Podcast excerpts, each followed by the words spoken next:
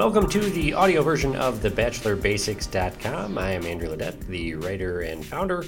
Uh, here is how to avoid being hosed by plumbers.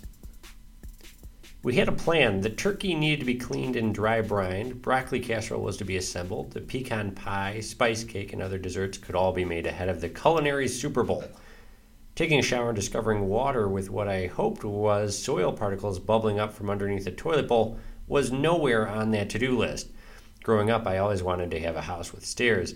Maybe I had some secret penchant for a chairlift in my elderly years. Since moving in three months ago, I've played every new home buyer's favorite game. What's that noise?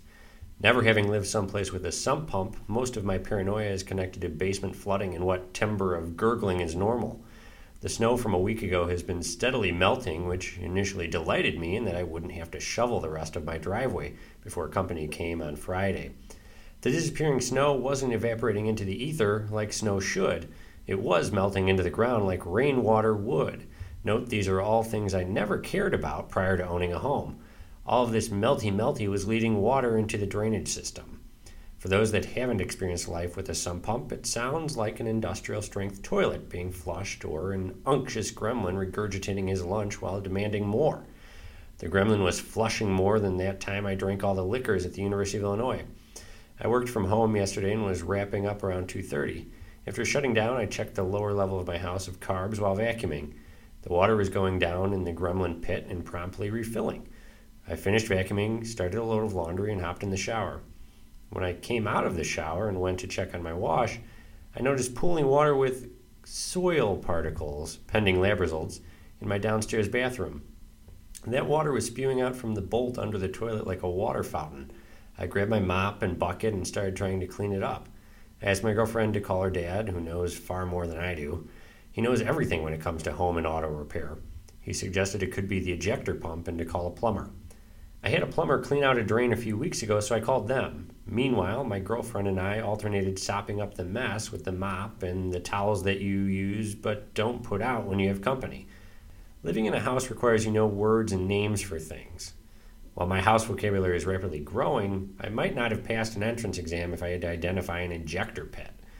When I call maintenance people, I often use thing as my catch-all.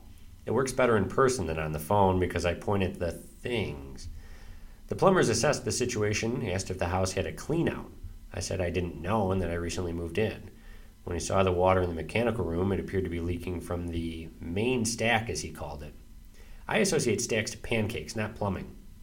This leaking was a serious issue.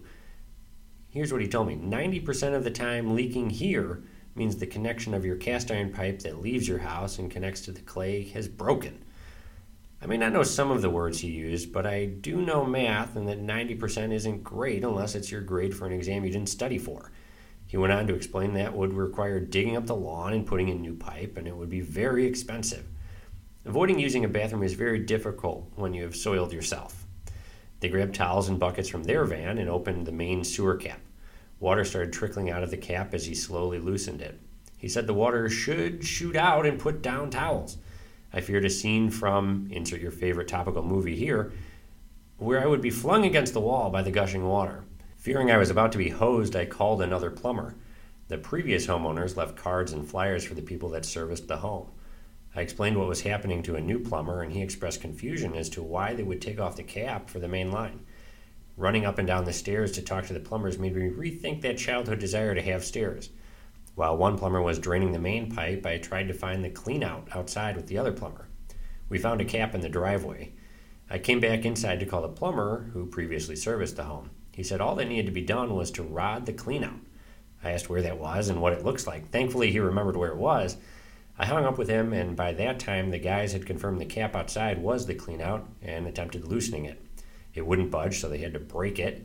Meanwhile, my basement had an open pipe with water steadily flowing from the pipe to the bucket beneath it. That bucket was full and now overflowing into the sump pit. I fear that I am the sucker when it comes to home repair. Calling parts things is a good tip-off to someone that I have nearly zero clue what's going on. Beyond that, I don't like thinking that someone could take advantage of me, the resident idiot. Wherever there is a knowledge gap, plumbing, medicine, automotive, language barrier, there's an opportunity to deceive. as T V taught us, knowledge is power. So the best thing I can do is get some flashcards and build up my house vocabulary. The plumbers rotted out the pipe and cleaned the blockage. I'll need to reseal the toilet at some point. Still haven't done it. Instead of thousands of dollars, the damage was only seventy-five bucks. Yesterday, I was that ten percent that didn't need his yard dug up and new pipes installed. For that, I will be extremely grateful. Here are your four tips to avoid being hosed by a plumber. Number one, get a recommendation. Ask a neighbor or family member. Randomly calling a company isn't your best bet. Number two, if you can, get a second opinion or find a knowledgeable person to ask. Number three, trust your instincts. If something sounds more severe than you think it should be, say so. And finally, number four, I always try to watch what people are doing to learn how they do the task if I need to do it in the future. Plus, it shows you care what is happening. And that is how to avoid being hosed by a plumber. Thanks for listening. I hope you enjoyed it. Check out the bachelor basics dot com uh, for the word-by-word version uh, if you want to work on your literacy. Until then, take care. Thanks for listening.